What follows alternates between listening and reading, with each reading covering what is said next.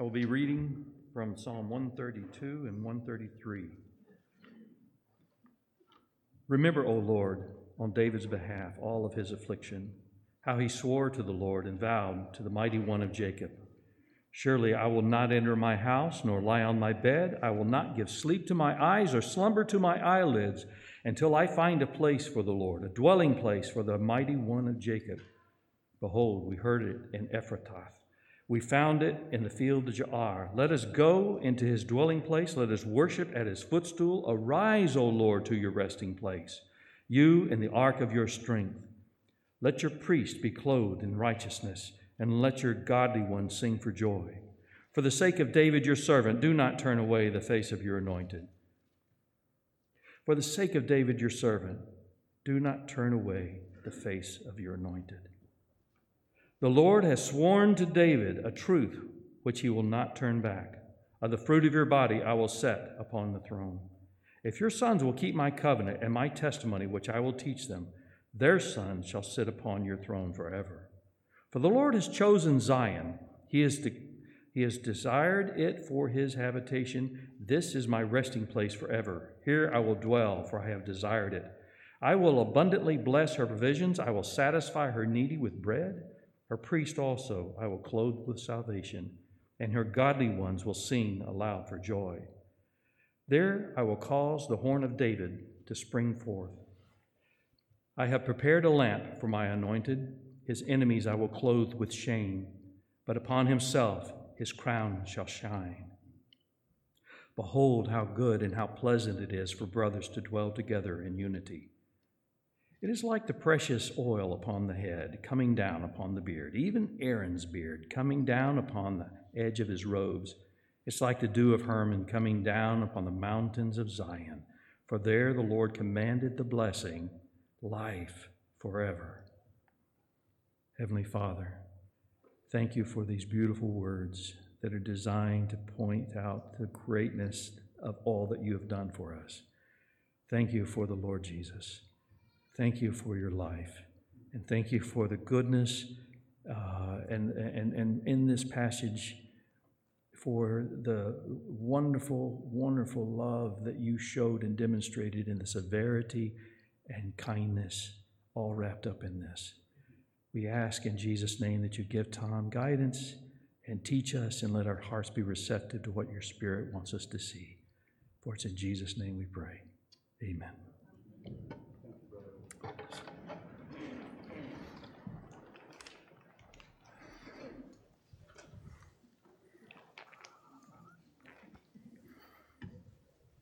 Good morning on this Resurrection Sunday. Resurrection life is life together.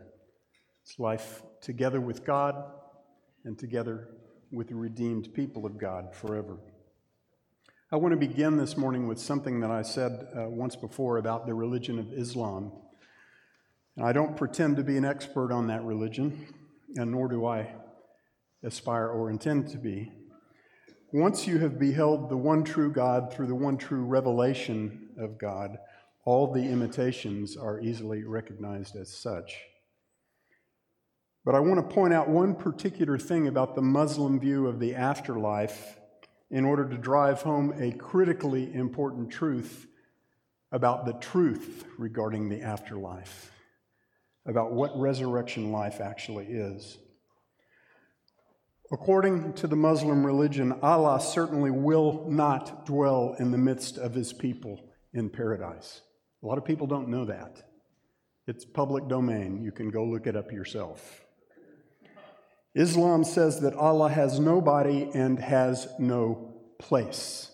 Remember those words. Allah has no place. So he cannot ever be said to be in a place.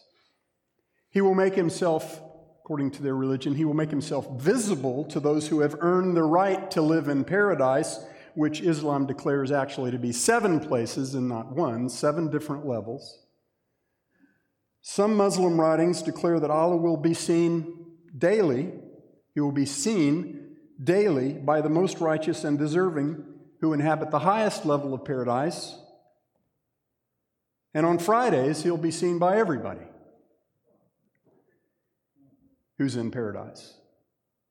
But listen to what one Muslim cleric says about whether or not Allah himself will be in paradise. Listen carefully. If one says, I see Allah in paradise, one becomes a disbeliever. But if one says, I see Allah from paradise, one does not become a disbeliever. The reason is that in the former case, place has been ascribed to Allah, and that's the, that's the, the issue here. Place has been ascribed to Allah. On the other hand, if one's intention, when one says, I see Allah from paradise, is actually that he means, I see Allah in paradise, then he's a disbeliever. In other words, whatever words you choose, if what you mean is that Allah actually dwells in the same place as his people, you're a disbeliever. That's a big deal, guys. And the people, by the way, the people who will inhabit paradise, according to Islam, will not all dwell together. I've, there's one article, find it real easily. It's called What is Paradise? Uh, and it, it's, it's approved by the Islamic uh, hierarchy, and it says the people of paradise will see the people of the highest places in paradise above them as you see a brilliant star far away on the horizon in the east or the west. Because of the difference in status between them. And then it says again later, the people of the highest degrees of paradise will be seen by those beneath them as a star is seen on the horizon.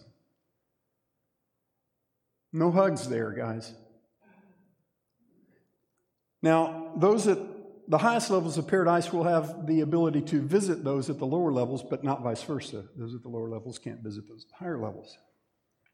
So, for all eternity, according to Islam, those who live well enough on earth to earn a place in paradise in one of the levels will certainly never share a place with God, and they will not dwell together with all of God's people, only with those who have attained to their level or below if they get to go visit, if they go visit them. All right, now, you might think that the Muslim declaration that God cannot be ascribed a place sounds a lot like what the Bible teaches about the omnipresence of Yahweh. The Bible very clearly presents the, the only true God as seeing and being in all places at all times. Read Psalm 139. There's no place, David says, where I can go to hide from him because he's already there. He sees everything. He knows me better than I know myself. But to say that Yahweh, the one true God, will not actually be with his people, that he will not actually dwell in the same place as his people in eternity, would not merely de- deny some minor point of Christian theology, beloved, it would deny the central promise of the whole Bible, which is Emmanuel, God with us. Over and over throughout both testaments of the Bible, God clearly, repeatedly, emphatically, and passionately, if we, and I recognize some people don't ascribe passion to God, let's just say enthusiastically promises that he will dwell right in the midst of his redeemed people in the place that he has prepared for himself and for us, and he'll dwell with us forever. And this part is really important. In that place that God has prepared, you and I will not be disembodied spirits worshiping God only in the spiritual realm. We will be redeemed souls inhabiting redeemed physical bodies living together in the very same place that is inhabited by God Himself. God says so over and over and over. And our King will inhabit a body like ours because God will make ours like His. See, Jesus had to become like us to pay for our sin, and he has to make us like him in order for us to dwell in his midst because he's now glorified. The promise of that place is the promise not only of access to God, beloved, but of proximity to God, of physical nearness to God. My brother Kirit said this morning, we'll get to hug Jesus.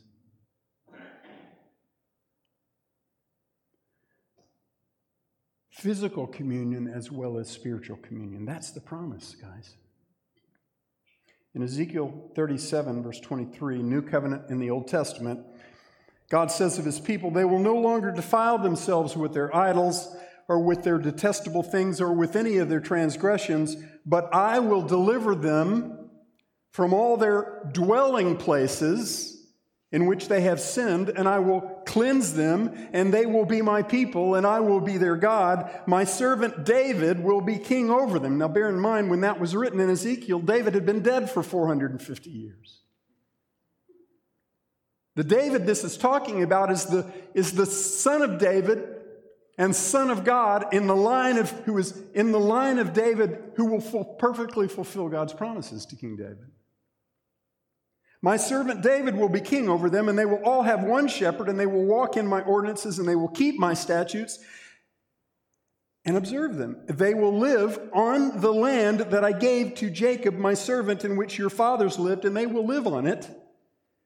They and their sons and their sons' sons, how long? Forever. And David, my servant, will be their prince forever. And then he says, I will make a covenant of peace with them. It will be an everlasting covenant with them. And I will place them and multiply them, and I will set, God speaking, I will set my sanctuary in their midst forever. My dwelling place also will be with them. And I will be their God, and they will be my people. And the nations will know that I am Yahweh, who sanctifies them when my sanctuary, my holy place, is in their midst forever. Did you notice the repetition? Over and over and over, even in that one passage, God says, I'll be with them. I'll be right in their midst. My dwelling place will be their dwelling place. If that's not central to your view of Christianity, you've got the wrong view of Christianity. And we, the people of God, will absolutely not be split up into different levels of heaven based upon our levels of merit. You know why? Because none of us merits anything.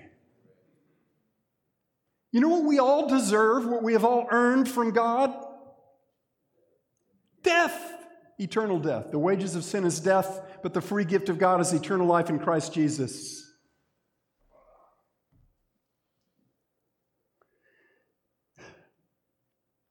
The only merit that you and I will ever have in the eyes of God is the merit of Christ.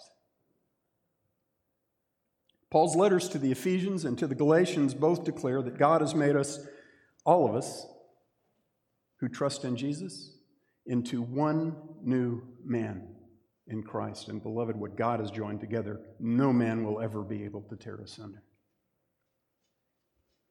So, how do we get to that glorious place? How do we get from here to there? How do we go from living as redeemed saints of God on an unredeemed earth, earth in not yet redeemed physical bodies that are presently unfit to dwell with that Christ that was spoken of this morning, the one who's, who made himself visible in a vision to the Apostle John, a vision that was so unbelievable that John struggled to describe it.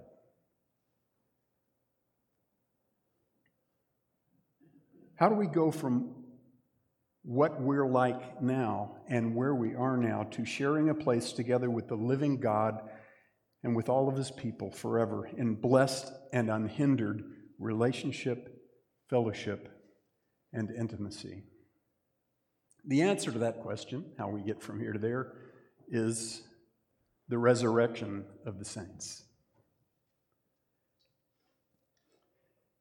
And it is in through, by, and because of the resurrection of Jesus Christ that our resurrection, our resurrection day is 100% guaranteed.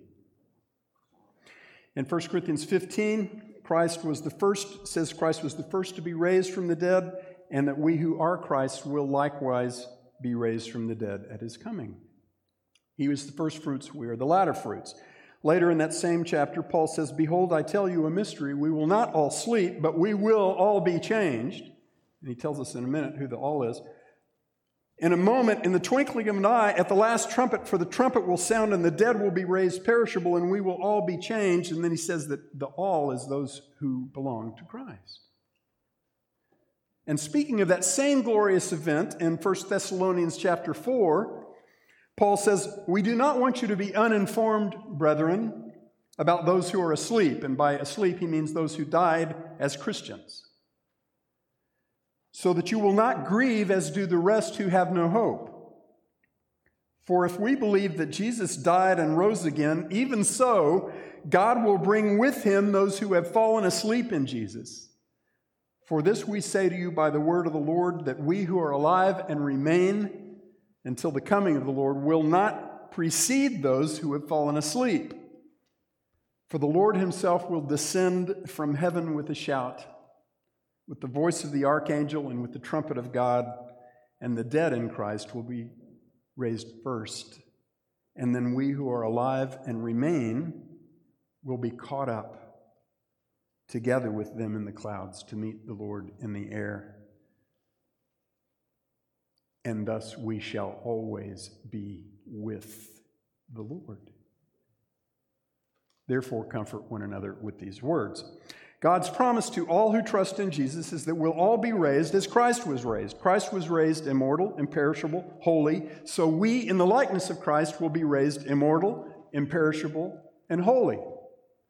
And just as his resurrection was physical, bodily, the tomb was empty, so our resurrection will be. But, beloved, the God decreed goal of that transformation, that metamorphosis that God will bring about in each of us on our glorious resurrection day, the goal will not end in our spiritual and physical holiness. The goal and the point of that transformation that the Bible calls resurrection is that by that resurrection, God will both equip us and make us to dwell with Him together with all the redeemed saints of God for all eternity. That's the goal. That's the promise. The last two verses of 1 Thess 4 again, I'll read them. Then we who are alive and remain will be caught up together with those who have fallen asleep in the Lord, and we will in the we'll, we will be caught up with them in the clouds to meet the Lord in the air, and so we will always be with the Lord. Therefore, comfort one another with these words. What makes those words com- comforting beyond all measure is the promise that through the resurrection of these dying bodies into immortal bodies, we will always be with the Lord. That's what we were created for. That's what we were recreated for in Christ. He made us for Himself. He calls us His inheritance, and He tells us that He is our inheritance.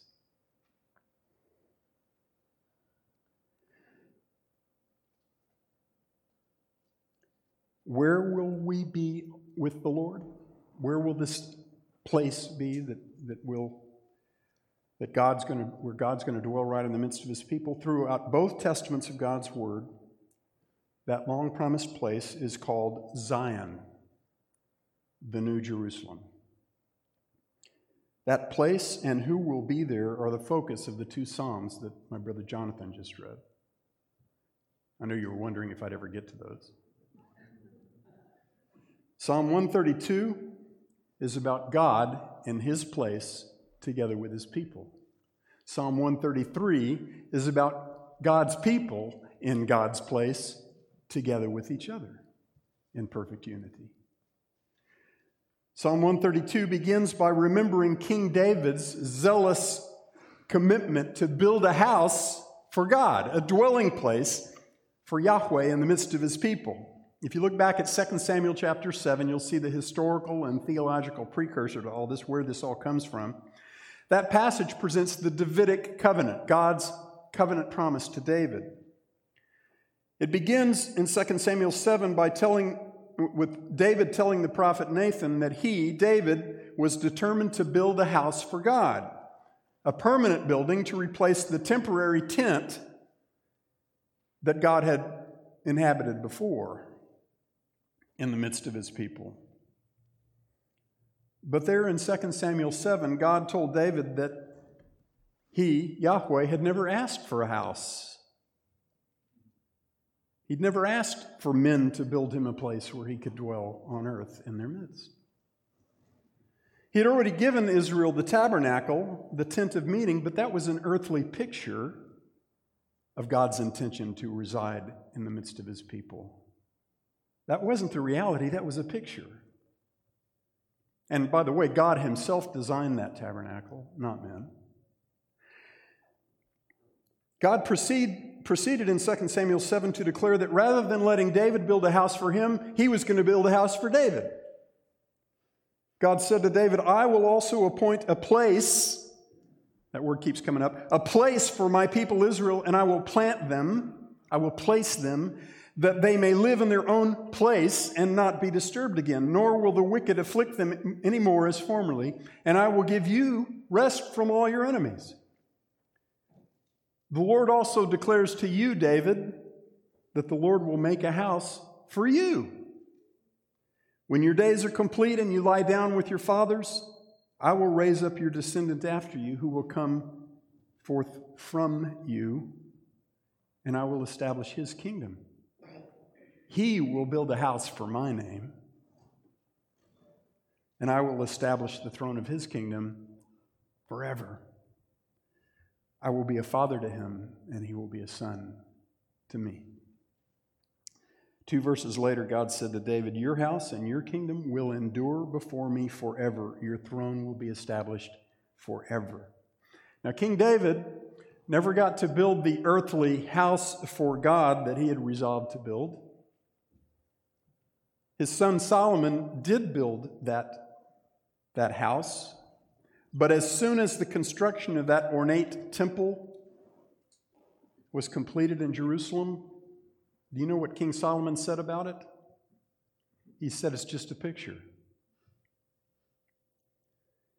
He said it's, a, it's an earthly picture of the real dwelling place of God in heaven. Listen, listen to the exact words. At the dedication of the temple in 2 Chronicles 6, Solomon said to all Israel, But will God indeed dwell with mankind on earth? By the way, the answer to that question is yes, but not in that temple. Because he says, Will God indeed dwell with mankind on the earth? Behold, heaven and the highest heaven cannot contain you, how much less the house which I have built. And then he says, Listen to the supplications, the requests of your servant and of your people Israel when they pray toward this place, this temple. Hear from your dwelling place from heaven, hear and forgive. So, where was the dwelling place of God? Heaven. That temple, that place was not the dwelling place of God in the midst of his people that God had promised in every one of the great covenants that he made with Israel? God's answer to Solomon's question ultimately, will God indeed dwell with mankind on earth, is a resounding yes throughout all of Scripture. But the temple wasn't that dwelling place. Like the tabernacle before it, it was just a, a temporary picture of that promised place. Now in Psalm 132, Looking back to that exchange between God and David in 2 Samuel 7, the psalmist asked God to remember King David's resolve to build a place for him, for the mighty one of Jacob. And then the psalmist asked God to remember his response to David that he, God, would build a house for David and establish the throne of David, and that David's own sons would sit on that throne forever. Now, if you, look, if you work through the books of 1st and 2nd Kings and 1st and 2nd Chronicles, you'll see a long succession uninterrupted succession of descendants from King David that, that ruled on the throne of David in Jerusalem. But that succession of kings came to an end when the city of Jerusalem fell to Nebuchadnezzar after he laid siege to it for a year and a half and took the last of the kings in the line of David away into captivity. Beloved, in 2 Samuel 7, it was not the descendants of David, plural, whose reign on that throne and over that kingdom would last forever. It was the descendant of David, singular, the seed of David. It was the long promised king in the line of David, the anointed one of God, the Messiah, Jesus. And it's that word Messiah that's used twice in this psalm, in verse 10 and verse 17, where it says, My anointed. The word is Mashiach, Messiah. Here's what God says about the place, the place in which his Messiah will reign over all mankind. Psalm 132, 13, for, the, for Yahweh has chosen Zion. Yahweh has chosen Zion. He has desired it for his habitation. And then God says, This is my resting place forever. Here I will dwell, for I have desired it. I will abundantly bless her provision. I can't wait to see what that looks like. I will satisfy her needy with bread. Her priests also I will clothe with salvation, and her godly ones will sing out loud for joy. And then he says, There I will cause the horn of David to spring forth. I have prepared a lamp for my Messiah. His enemies I will clothe with shame, but upon himself his crown shall shine. Throughout the Old and New Testaments, Zion is the name of the place in which God will dwell on earth together with his people. And throughout both Testaments, Zion is identified as Jerusalem. But the Zion that is spoken of by the prophets and apostles is not the Jerusalem that King David knew. It's Jerusalem redeemed and made new. I believe, based on Revelation 20 and several Old Testament passages, that Jesus will establish an earthly kingdom for a thousand years before he ushers in his eternal kingdom I believe the biblical references to Zion include or encompass that millennial reign of Christ, but that millennial kingdom is not the ultimate fulfillment of the long promised place in which God will dwell forever with his people. In its perfect and eternal manifestation, Zion is the place that Jesus went to prepare when he ascended back to his rightful place at the right hand of God the Father. It is the place in which He will live together with us. The realization of that promise pervades the whole that, that it, that promise pervades the whole Bible, and that realization of it does not come until the next to last chapter of the Bible in Revelation 21. And, and that happens when Jesus brings that place back with him. It happens when Jesus brings that place that he went to prepare back with him. Revelation 21, 1 through 5, and verse 3 is the real heart of it. Verse 3 is the fulfillment of the central promise of the whole Bible. Verse 1 says, Then I saw a new heaven and a new earth, for the, the first heaven and the first earth passed away, and there is no longer any sea. And I saw the holy city, New Jerusalem, coming down out of heaven from God, made ready, and the word is prepared. It's the same word Jesus uses in John 14, which we'll talk about in a moment. Prepared as a bride adorned for her husband. And I heard a loud voice from the throne saying, Behold, the tabernacle of God the dwelling place of God is among men, and he will dwell among them, and they shall be his people, and God himself will be among them. Three times in one verse, God says, I will be where you are. You will be where I am. And he will wipe away every tear from their eyes, and there will no longer be any death. There will no longer be any mourning or crying or pain.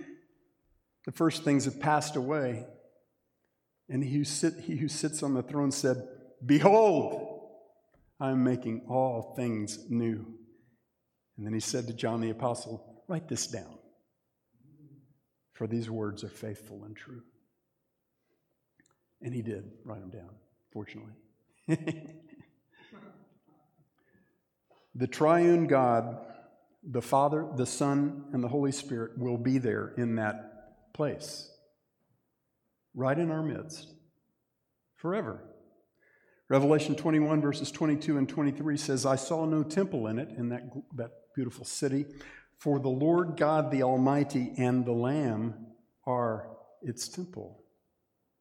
And the city has no need of the sun or the moon to shine upon it, for the glory of God has illumined it, and its lamp is the Lamb.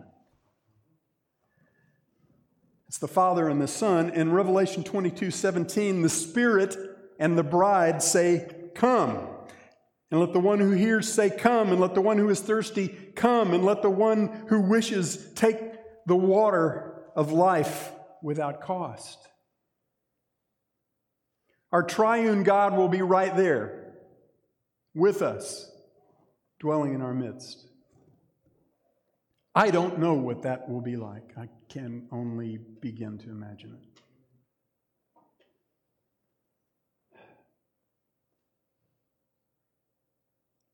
Beloved, if He were not with us in that place, it would not be heaven. You can read the Islamic literature about all about how paradise will be this place where you get whatever you want. You know what I want?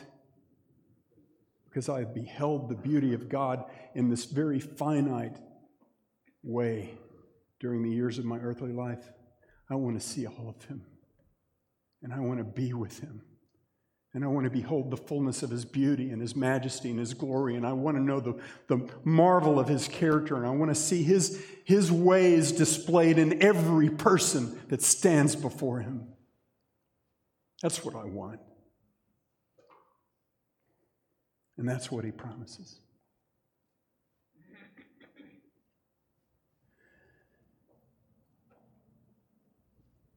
The fact that God will dwell there doesn't mean he'll be limited in any way. He's not going to stop being omnipresent. That doesn't mean he won't be there.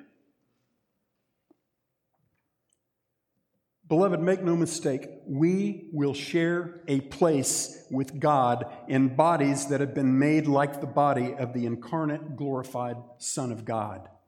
What John the Apostle saw in Revelation 1, guys, that's what we will look like. In 1 John 3 it says, It has not yet appeared, beloved, what we will be like. But we know that when we see him, we will be like him, for we'll see him as he truly is. And the one who now has his hope fixed on that promise glorifies himself. I mean, uh, purifies himself, excuse me, purifies himself.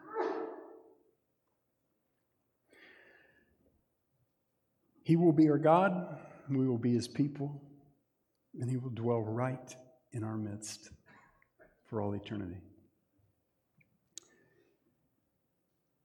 If Psalm 132 is about God dwelling in his place together with his people forever, Psalm 133 is about God's people dwelling with one another in that same place in perfect unity forever. Psalm 133 is ascribed to King David. It's only three verses. The first verse says, Behold, how good and pleasant it is for brothers to dwell together in oneness, in unity. The third verse of the psalm tells us where that's going to happen in the place called Zion. But first in verse 2, David likens he likens the goodness and pleasantness of the people of God living together in unity to the goodness and pleasantness of precious oil poured upon the head of Aaron and flowing down upon his beard and the edges of his robe. Now, we have a hard time with that illusion. When you and I think of having oil poured on our heads and flowing all down our face and onto our, you know, the first thing we think about is how to find the nearest shower. But the image here is of something very, very pleasant. If you and I lived in a warm climate with an average humidity about the same as San Antonio, Texas, with no, no air conditioning and spotty access to water that often required a good hike to get to it, then we'd understand how pleasant it would be to have a very thin, not thick, moisturizing, pleasant smelling oil poured over our heads during the long interval between baths. David's second picture of the pleasantness and blessedness of living together in unity as God's people is in the first part of verse 3. Like the dew that settles on Mount Hermon, which was to the north, is the dew that descends every day upon the mountains that surround Zion. That dew cools and ref- refreshes and replenishes life but the blessedness that David is talking about here isn't from some soothing oil or cooling dew. It is the blessedness of relationship and unity that belongs to the redeemed people of God. That's us. The last sentence of that psalm brings all this together. It says, For there, in Zion, the Lord commanded the blessing life forever. Not a blessing, the blessing. I looked up every occurrence I could find in the Old, in the Old Testament of the words the blessing. And there was always some, some thing that it was connected to that was usually about some particular event or whatever. This is the blessing in the biggest, broadest sense. The blessing which is life forever. Life together with God, life together with the people of God in miraculous unity in the place called Zion. And Jesus is bringing that place with him when he comes back. Resurrection life is life together forever. It's also life together now. While we wait for our glorious King and for his glorious place, God wants us to know that our resurrection life has already started. While our physical bodies eagerly await that miraculous renewal and transformation that will come on our resurrect, resurrection day, God intends for us to know our souls have already crossed over out of eternal death into eternal life, which is union with God together with all the saints.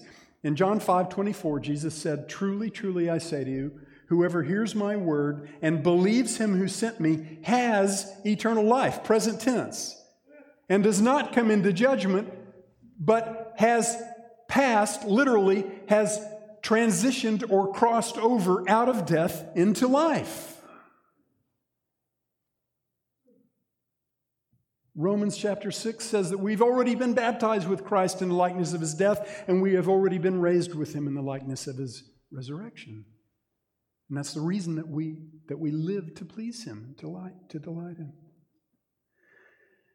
Beloved, just as will be true in the perfect fulfillment of the central promise of the whole Bible, relationship, relationship, and fellowship with God together with the people of God here and now does not mean relationship from a distance.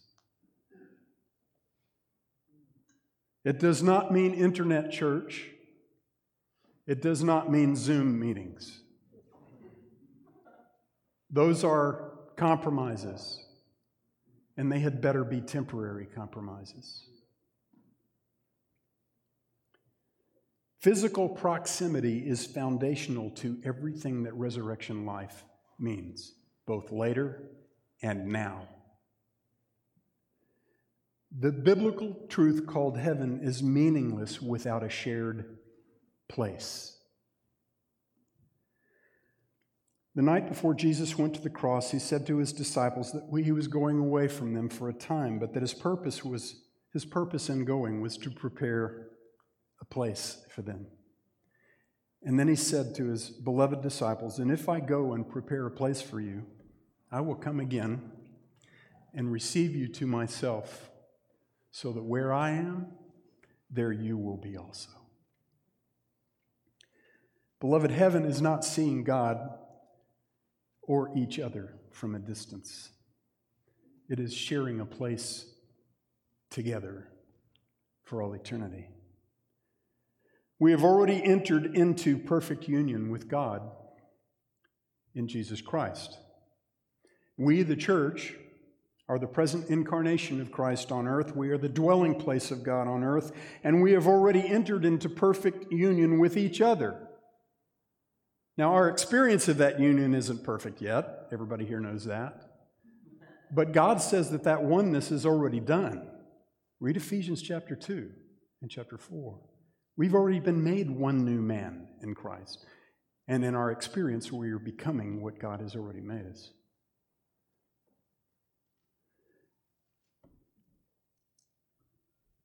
We have already entered into perfect union with each other. And the miraculous oneness that God has granted to his redeemed is, in his eyes, already accomplished. And God means for us to be together. He means for us to do life together. He means for us to gather together, to worship and exalt His name. He means for the experience of the church on earth to be a vivid picture of the experience that we will enjoy in His presence on earth in the new kingdom, in the new Jerusalem, the new heavens and the new earth. All right, about done. By God's grace, you and I can endure anything that we face during our mortal lives because we know that at the end of it all is the end of sin and the end of the curse of death and is eternal relationship and fellowship with God together with all the redeemed of God and that redeemed place that God has prepared to dwell with us. He will be our God, and we will be his people, and he will live where we are for all eternity. Resurrection life is life together. It's life together with God. It's life together with all the redeemed of God in the place He has made ready for us. His place will be our place. Comfort one another with these words. Loving Father, we hear your beautiful promise to us. We cling to that promise as the hope that is the anchor of our souls every single day that we live in these mortal bodies on this cursed earth. Jesus will soon bring from heaven to a redeemed earth the place that he has prepared, so that in that place we will live in the presence of Almighty God together with all the saints of God in the company of your holy angels. You will be our God, and we will be your people forever. And we say, Come quickly, Lord Jesus. It is in his glorious name that we pray. Amen.